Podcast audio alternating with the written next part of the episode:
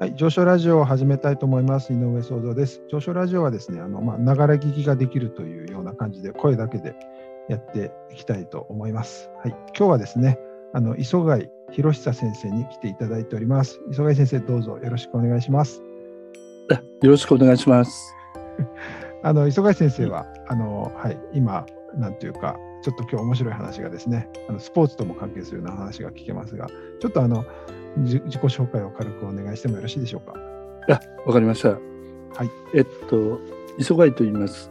えー現在は九州産業大学の方で勤務しております。えー人間科学部のスポーツ健康科学科っていう、はい。えーところで勤務しておりますが、ほうほうえはい。その前は休ん休校大にですね、はい。26年間いたのかな？あはは。はい。で、えー13年、そのうちの半分はあの若松で、はい。えー大学院の方ですね、生命体工学研究科で過ごしましはい。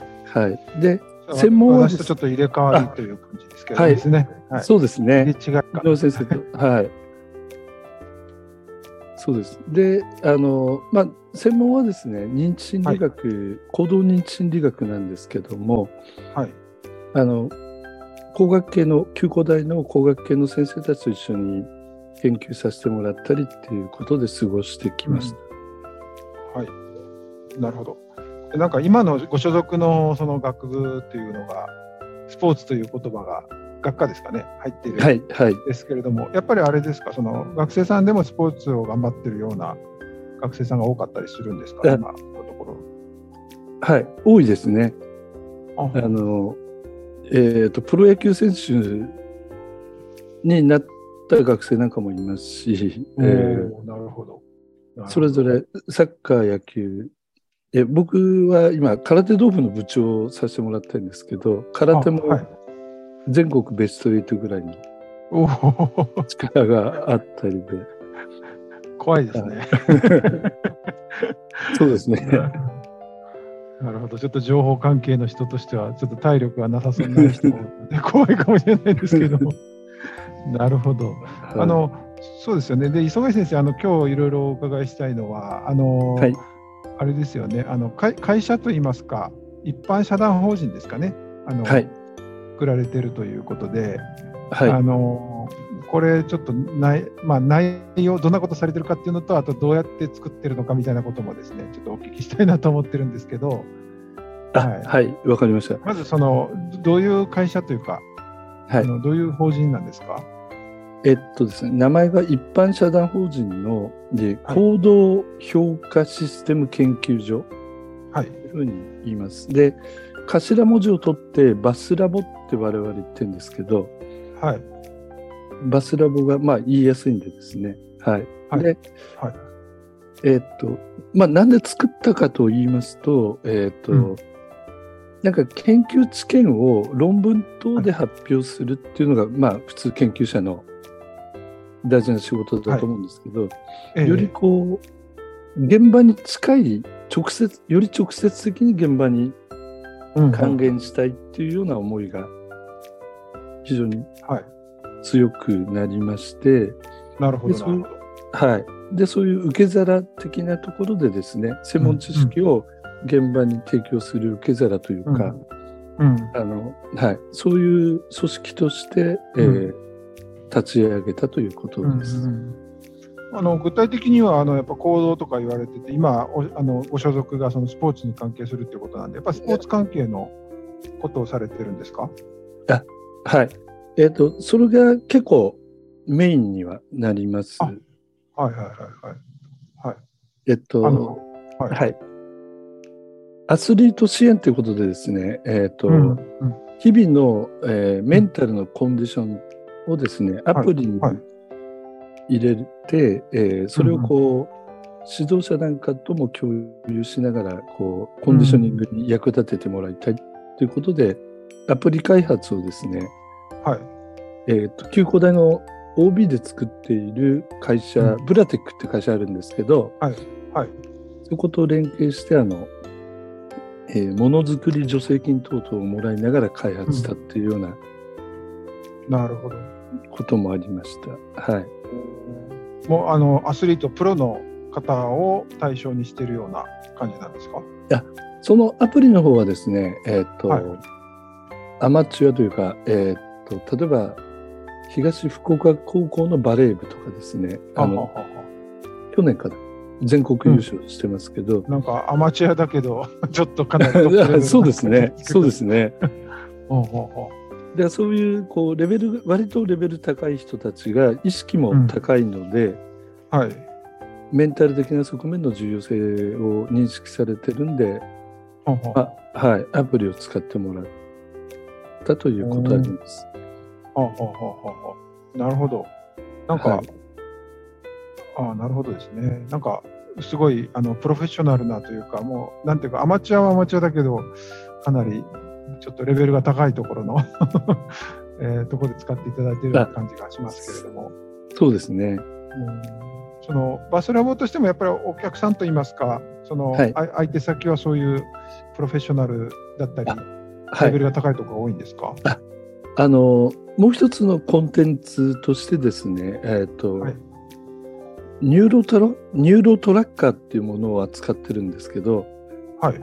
えっ、とこれえっ、と複数対象追跡はい。をですね、あの、はい測定したりトレーニングできるようなあの、んうんツールなんですけど、はいそれを用いてですね、えっ、と、プロの選手に使ってもらって、あの共同研究という形で我々いろんなアドバイスをさせてもらってるっていうこともやってます。なるほどですね。そのプロっていうのは、ちょっとここで言う言っても、言っていただくのは可能なんですか？ちょっと難しいですか？あとか言って。えっ、とですね、一応はい。許可は、あえ許可っていうか大丈夫だと思うんですけど、例えばあの、J リーグのチームで、あの、はい。アビスパ福岡ってありますけど、まあ地元のチームで、あの、J2 にいる頃から我々サポートさせてもらって、で、えー J1 に上がって、で、去年ちょっと苦しんだんですけど、J1 にまだしっかり残ってるというところですけど、あの、目の、目のトレーニングっていうか、周辺視野を鍛えるっていうようなイメージが近いと思うんですけど、なるほど。はいはい。はいあの、ソフトを使って周辺視野をトレーニングするっていうような、うーんなんかあの、なんなんていうんですかね、動体視力とか言いますけど、ああいうはいのと関係するんですか？そうですね。似てます。似てるというか、動体視力は目の機能そのものですけど、あの、そこからこう、情報処理、入力情報をはいはい。素早く処理するっていうような、もう少しこう、脳に近いところのトレーニングにもな,、なるっていう。なるほど。まはい。さにニューロ、まさにニューロっていうところですね。あ、そうですね。そうですね。あはい。ーなるほど。あそういうのを、もう本当にプロで使っていただいていると。あそうですねすねあの、野球もですね、これも言っていいと思うんですけど、えっ、と、西武ライオンズ、西武ライオンズさんが興味持ってくれて、はい。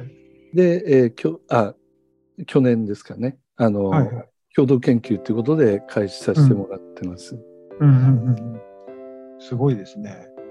なんかこれであの成績が爆上がりしたら本当あの バスラボさんのおかげだということになるわけですかね。あの、まあ、え全部じゃないですけど、多少はですね、貢献できる嬉しさっていうのはありますよね。なるほどなるほどなるほど。いやちょっとでも本当にそうやってプロに使っていただくというのはちょっとエキサイティングな感じがしますけれどもあのちょっと今日もう一個お伺いしたしたいのはそのせっかくなんでですね お伺いしたいのがはい。あのはい大学にいらっしゃる時に、まあ、会社を作られたということあで、はいはい。はい。あの聞いてる方はあのやっぱり研究者とか大学の方も多いと思うんですけれども、あのその外会社を作ることに対するその、まあ、メリットとか難しさとかコツとか、あはいあったら体験談を教えていただきたいなと思うんです。なるほど、なるほど。えーっとですね、あの、まあ、立ち上げのモチベーションというのは先ほど言った通りに、はいえーはい。研究成果を現場に直接的にうんということで、はいで、大学と話した時はあの、うん。まあ、専門のあの研究成果ななのであの、うん。ぜひ進めてくださいというような感じではあったかなと思うんですけど、うん。あの、はい。どどういう時点で持っていかれるんですか？そのなんかやりたいっていうのが固まってはい。それでその時点でなんかあのなんなんていうんですどどこかなあの産学連携というかそういったところに提案されあそうですね、産学連携かな人事かな、えー、産学連携だったと思うんですけど、それこそはいはい。休校大のですね、はいはい。はいはい。ほうほうほうなんかあそれえー。それでいいんですね、なんかまだ物ができてなくてもいいみたいなあ感じなんですね。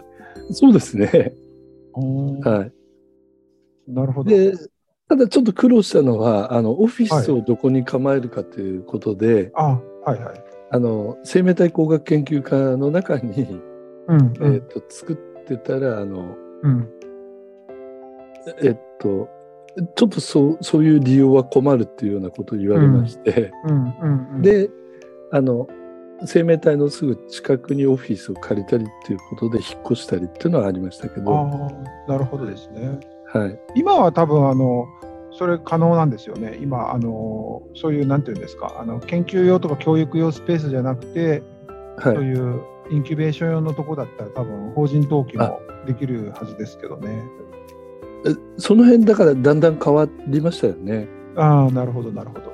はい、立ち上げたのが、えっと、8年前かな？になるんですけど、はいはい。最初の頃はあの休校大割とこうあの応援してくれる大学の雰囲気があると思うんですけど、はいはいスペースに関しては少し、えっとさっき言ったように厳しいところもあったかうなんとは思います。はいはいはい。なるほど。あの他にもその場所っていうのが今ちょっと難しかったっていうところですけど、なんか人っていうのももう一個問題になるかなと思はいってるはい。どうなんですか？あの先生がお一人でやられるとなると、まあ、あのとかその他の方と組むとかですね、そこら辺はどうなんですかね？はい、あの人っていうところはかなり苦労したかなと思うんですけど、えっとはい。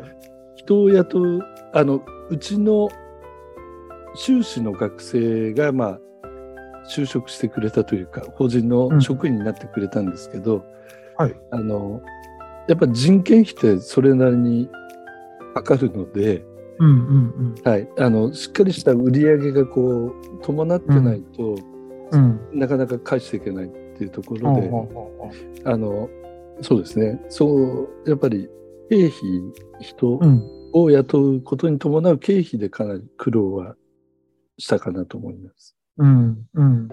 あのその学生さんっていうのは、えっと、修士を出てからはい、会社にジョインされたあですか？そうですそうです。ああじゃあもうあのフルタイムであのそこであの所所属というか雇用されるっていう形なんですかね？そうですね。はい。あははあそれはちゃんと 最初から給料を払ってあげないといけないんであそうなんですよね。大変ですね。はなるほど。なるほど。他に何かあのなんか苦労した点ばっか聞いてる気もしますけど なんか良かった点とかなんかちょっとおすすめするかしないかとか ですねそういったことを 教えていただあけると。はい。あのー先ほど旧三大の方に移動した理由っていうのがこうやっぱりスポーツフィールドに近いところではい。活動したいということで、うんあのアビスパの話しましたけど今年から、えっ、とプロバスケットチームのライジング福岡ってあ福岡にあるんですね。はいはい。でそこもあの非常にこうえっと会場もあの練習場所も近いんで、えっとうんうん。サポートを始めてるんですけどもうんうんうん。そういうなんですかね。あの本当に、えープロの人たちはあのうん。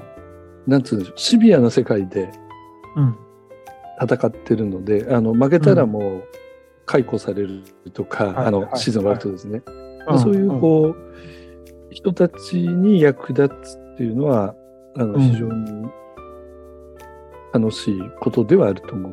うん。うん。ますねうん。うん。だからあれですかね、まあ、ちょっといいいろんな先生あのいろんな研究者に向けてちょっと一般化して話すと、例えば、はいあの自分の研究っていうのがやっぱりその社会に直接役立つっていうシーンがやっぱり出てくるっていうことなんですかね。あそうですね。そうです、そうです。うんほうほうほうほうなるほど。なんか、そうですね、実際やっぱり自分で研究やってて、システムもプロトタイプぐらいまでは作るけど、本当に役立つかっていうところになると、やっぱり、なはんていうんですかね、会社っていうような形のものがないとなかなか運用できないっていうのがありますよね、確かに。い。はい。そう思います。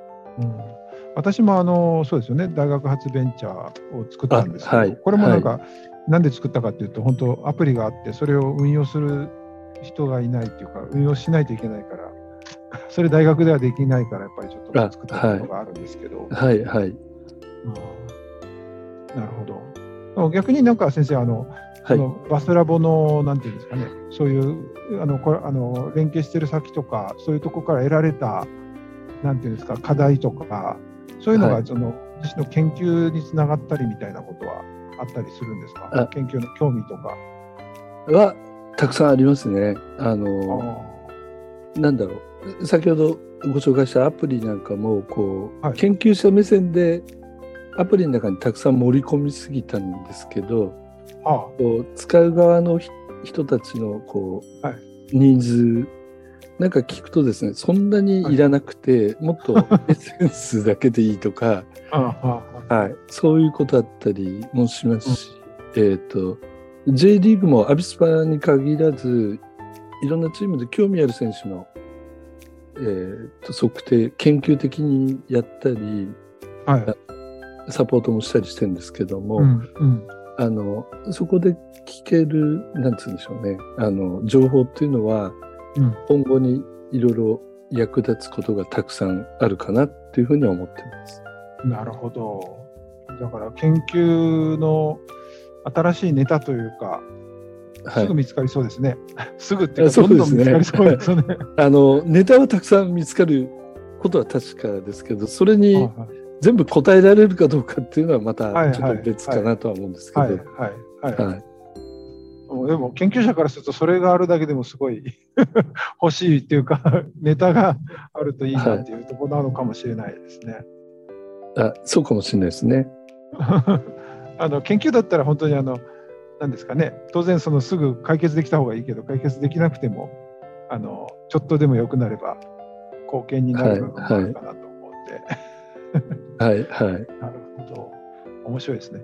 じゃあ先生最後にちょっとあのはいなんか同じようなスポーツとかにでこうなんですかねスポーツに興味があるような方がちょっとそれと関連するような分野といいますか例えば先生の認知心理学行動心理学もそうですしはい情報分野とかなんか他にもあるテクノロジー系であったりすると思うんですけど、はいなんかどどういうなんかアドバイスとかありますか？そういう人に向けて。ああなるほど。えーっとですね。無茶ぶりな質問してますけれど。やっぱり何ですかね。こう現場のニーズをしっかり把握して研究開発するっていうか、あのうん。まあ当たり前といえば当たり前なんですけどそれをはい。本当にしっかりすることが大事かなっていうか、あのややもするとあの、うん。シーズベースでこれ作ったから使ってっていうようなはい。ことがうんあったりすると思うんですけど、はい。やっぱり、なんて言うんだろう、あの、まあ、ニーズベースで考えることの重要さというかですね、うんうんうん。っていうのが、は言えるかなと思います。うん。いやーそうなんですよね。私も前プレプレゼンした時にちょっと思ったんですけど、なんか研究者って新しいことを考えるんで、考えるのが、はい、まあ、はい、いあの使命というか、はい、使命なんですけど、それが役立つかどうかは結構二の次だったりするんですよね。はい、はい、はい、はい。だから、その3拍子揃ってれば、3拍子かな、2拍子かな、揃ってると、あはいの完璧なんですけども、なかなかニーズベースっていうところが、どうしても研究者は失いがちなところ、見失いがちではありますね。あかもしれないですよね。やっぱ、ははい。わかりました。い。じゃあ、あ、あの、はい。磯貝先生、今日は、あの、ちょっと面白い話をですね、いろいろ聞聞けまして、あの、いろいろ参考になる方もいらっしゃるかなと思います。はい、磯貝先生、今日は九州産業大学の磯貝先生ですけれども、あのバスラボというあの一般社団法人でですね、プロのスポーツチームのためのあのツールとかサポートされている、えー、磯貝先生に、えー、磯貝博久先生にですね、お越しいただきました。磯貝先生、どうも今日はありがとうございました。あありがとうございました。はい、じゃあ皆さん、えっと上昇ラジオをここまでとさせていただきます。ありがとうございます。